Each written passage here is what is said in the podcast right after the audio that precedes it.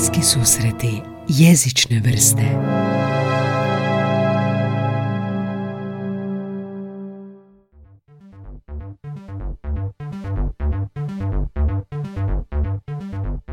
Lijep pozdrav dragi pratitelji i dobrodošli u prvi hrvatski podcast o jeziku i svemu jezičnome, bliski susreti jezične vrste.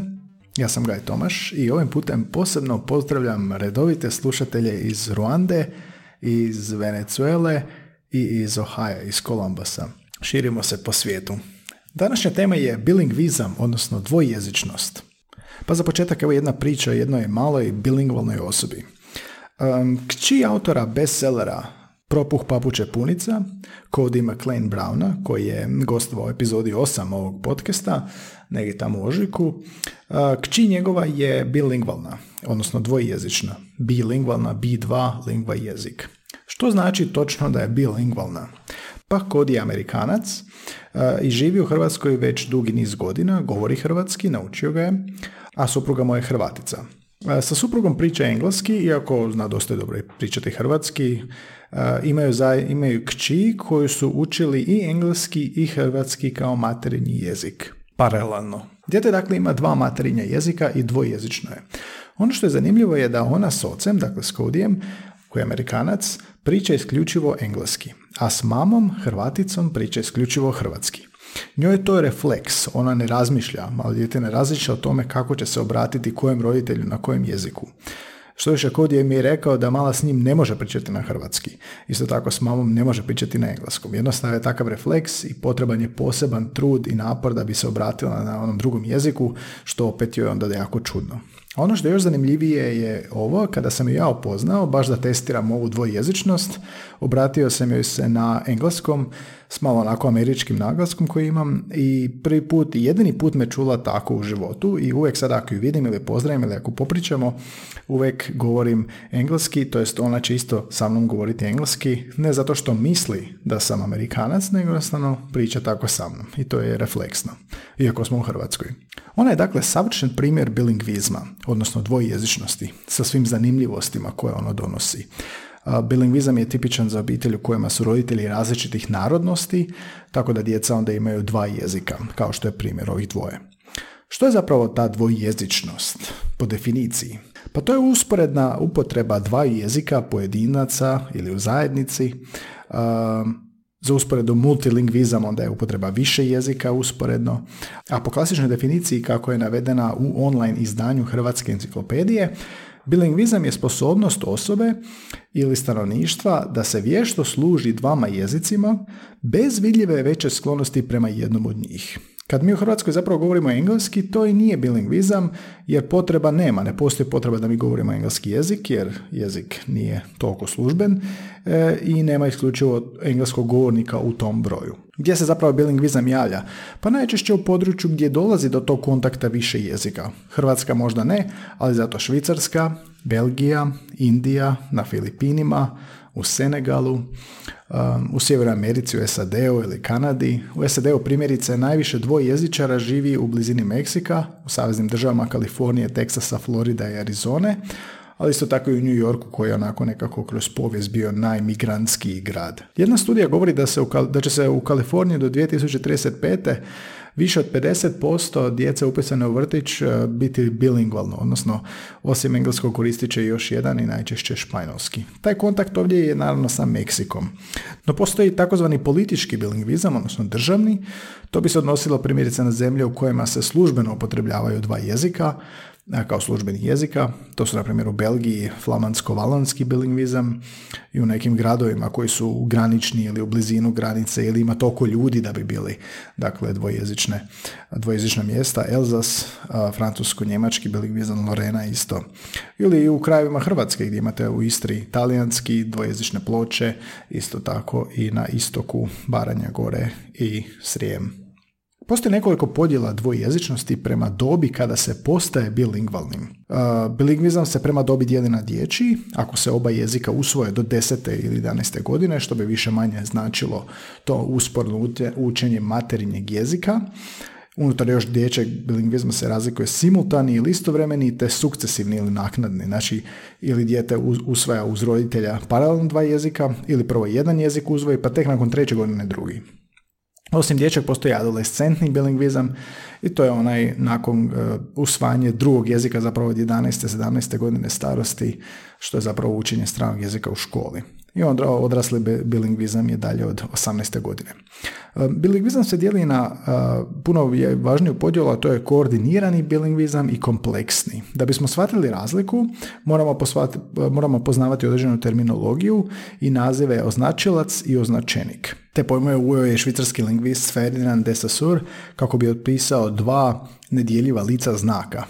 Primjerice, ako ja nacrtam psa, na neki papir i osoba druga, moj sugovornik vidi psa i zna da mislim da je psa, to je, to je moj znak koji sam ja nacrtao, dakle ja ne moram naći nekog psa vani i pokazivati e, da bi moj sugovornik znao na mislim na psa i što mislim s njim. Isto tako i sa radnjama, recimo pantomima, uh, ako pantomimom pokazujem znak, ispazim jezik ili lajem, to je isto znak. Ovime se bavi semiotika, to je znanost o znaku. E sad, u toj teoriji imamo označenik, to je mentalni pojam koji predstavlja označilac. Znači, označenik je sadržaj znaka, taj pas, to je značenje njegovo, a označilac je taj materijalni oblik znaka. E sad, u tom koordiniranom bilingvizmu djeca razvijaju pa, dva paralelna lingvistička sustava, što znači da za svaku riječ dijete ima dva označilaca. Znači, ima dva materijalna oblika znaka, odnosno dojmova koja neka izgovorena riječ ostavlja na njihova osjetila, recimo taj nacrtan pas, kao dva jezika i dva znaka. Ovo se dakle događa kod djece kao kod kodijeve male, gdje je dakle jedan roditelj, jedan jezik, pa jedan jezik, jedan znak. Imamo i drugi kompleksni bilingvizam kad djeca u mozgu razviju samo jedan označilac, odnosno materijalni oblik znaka, za dva označenika, za dva mentalna pojma.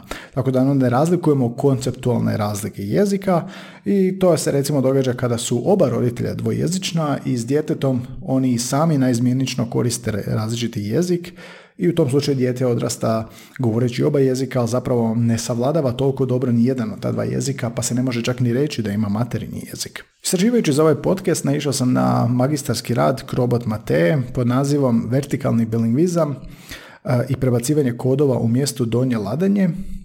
Pronašao sam nekoliko zanimljivosti u tom radu. Pa kaže u radu da bilingvalni govornici imaju mogućnost koristiti jedan od dva jezika i zanimljivo je zapravo kako biraju kojim će se jezikom služiti, ovisno o tome kojim je sugovornik.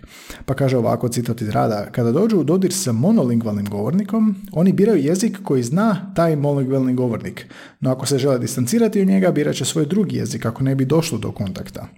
Zvuči dosta logično. U razgovoru s drugim uh, bilingvalnim govornicima izbor jezika će pak ovisiti o sugovorniku, o situaciji, o temi, odnosno sadržaju diskursa, tipu vokabulara te interakcijskoj funkciji.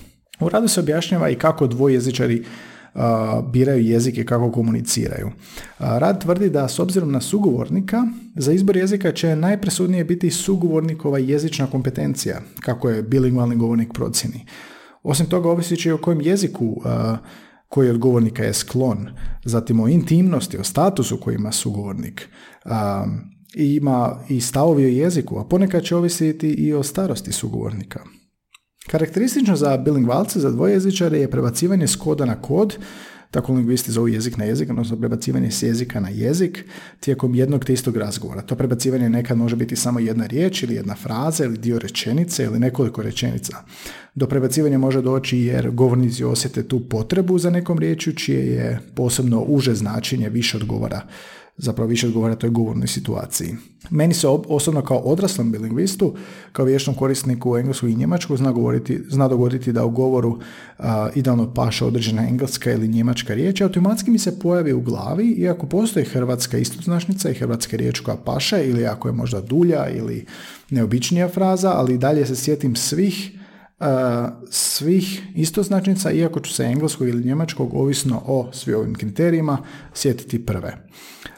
U BBC-evom članku Nevjerojatne prednosti bilingvizma pronašao sam zanimljiva istraživanja i eksperimente koje su lingvisti proveli diljem svijeta. Članak se naime bavi povijesnim pregledom istraživanjima i poneviše koristima bilingvizma i primjerima gdje se ta korist vidi. Takav jedan primjer je bio um, kako jezici bilingvalnih osoba utječu na osobnost i kako je ta osobnost i psiha vezana uz jezik. Ideja eksperimenta bila je da ovisno o tome na kojem jeziku slušate ili govorite, ne razmišljate jednako. To je bio jedan eksperiment um, jednog uh, grčkog lingvista Atanasopulosa. Njegov, oni njegovi suradnici proveli su eksperiment u kojima su ljudima koji govore ili engleski ili njemački pokazali video ljudi koji se kreću od neke točke A do točke B. Naprimjer, žena hoda prema autu ili muškarac biciklom ide prema supermarketu.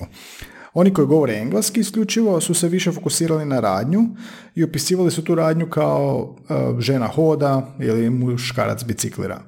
Oni koji govore isključivo njemački su ipak pristupili opisivanju onog što su vidjeli kao nekakvom cilju. Žena hoda prema autu ili muškarac biciklira do supermarketa, to im je bilo važnije. Jedan od razloga za to je gramatika engleski, za razliku njemačkog, ima tu trenutnu radnju, present continuous, ing, a man is walking, dok njemački to nema, tu trenutnu sadašnju radnju. Stoga će njemci naravno prije odrediti cilj nego trenutno stanje. E sad, nakon toga, sličan taj eksperiment, proveli su istraživanje sa bilingvalnim govornicima engleskog i njemačkog, znači oni koji govore i engleski i njemački savršeno. Pustili su im isti taj video ili na engleskom ili na njemačkom i kada su upitali da jednoj rečenici opišu što rade, sudionici su opisivali ili radnju, kao englezi, ili cilj, kao njemci, ovisno o tome gdje je eksperiment proveden.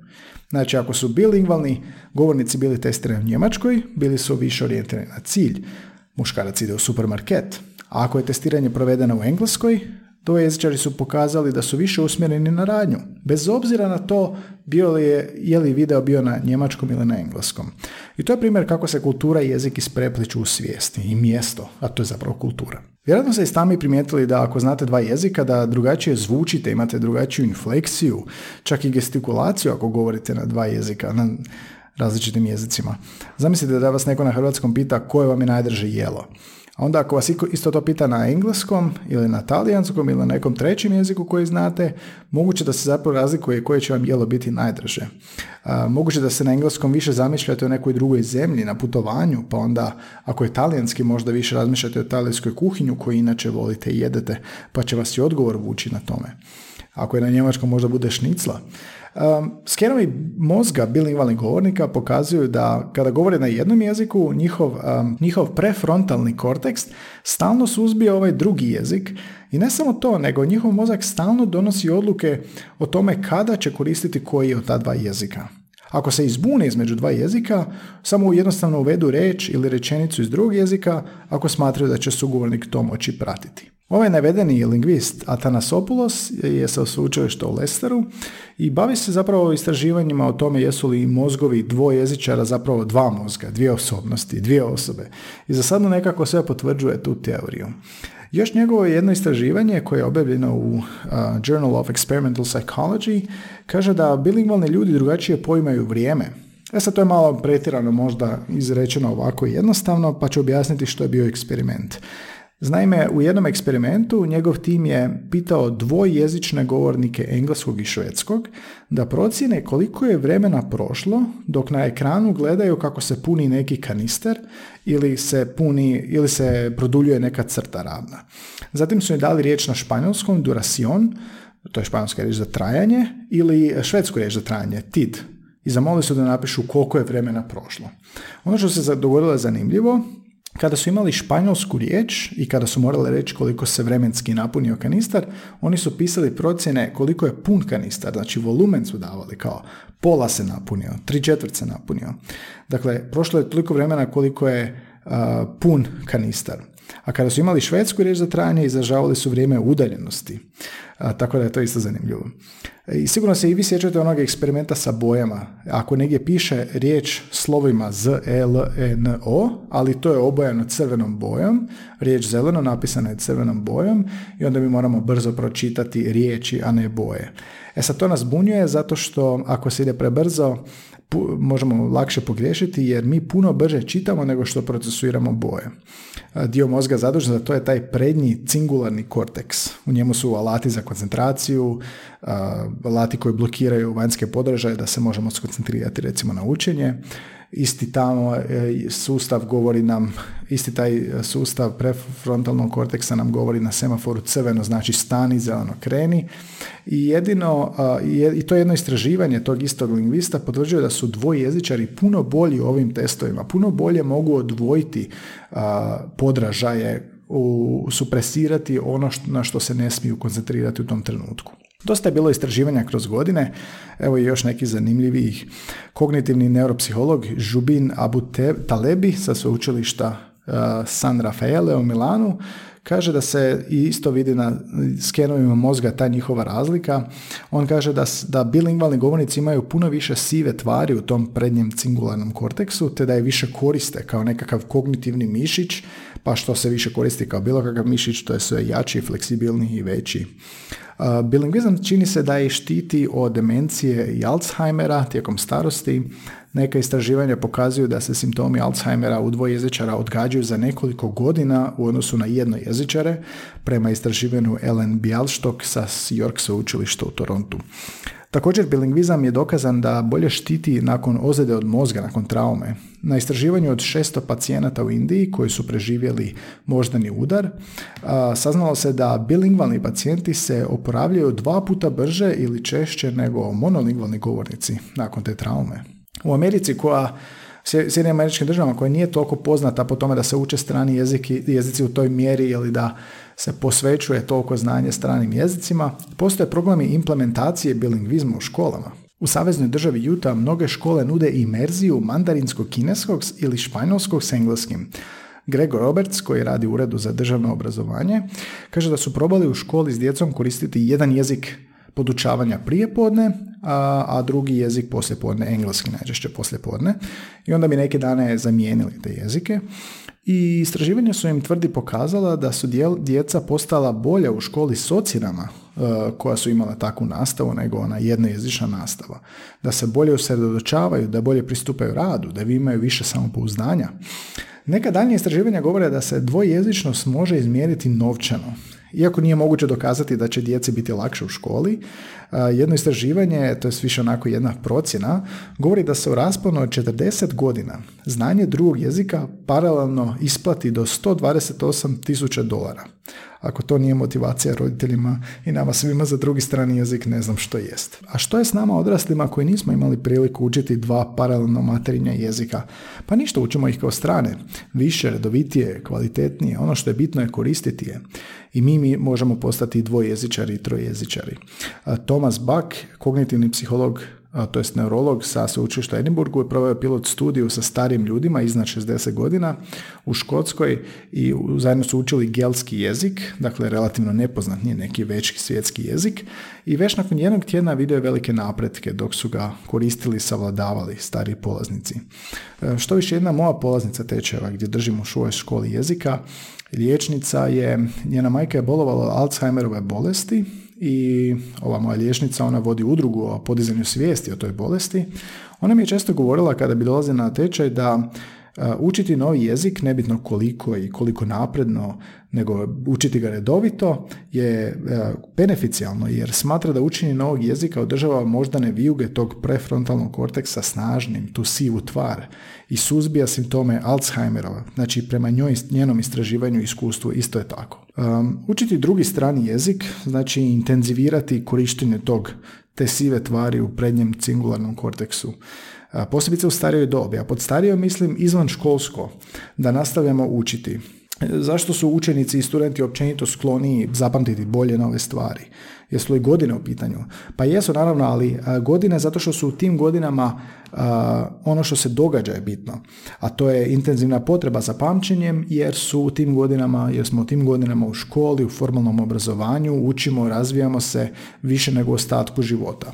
Nekako kad diplomiramo, kad krenemo raditi, ne provedimo veći dio života učeći i usvajajući informacije, barem ne kako smo to radili za vrijeme obrazovanja, I to se počne osjećati, a taj korteks onda nije više toliko potreban i toliko razvijen kao prije. Mi dalje učimo, ali više učimo kako raditi, razvijati se, učimo na primjerima, a svakako manje faktično i manje onako nešto novo, po prvi puta neočekivano.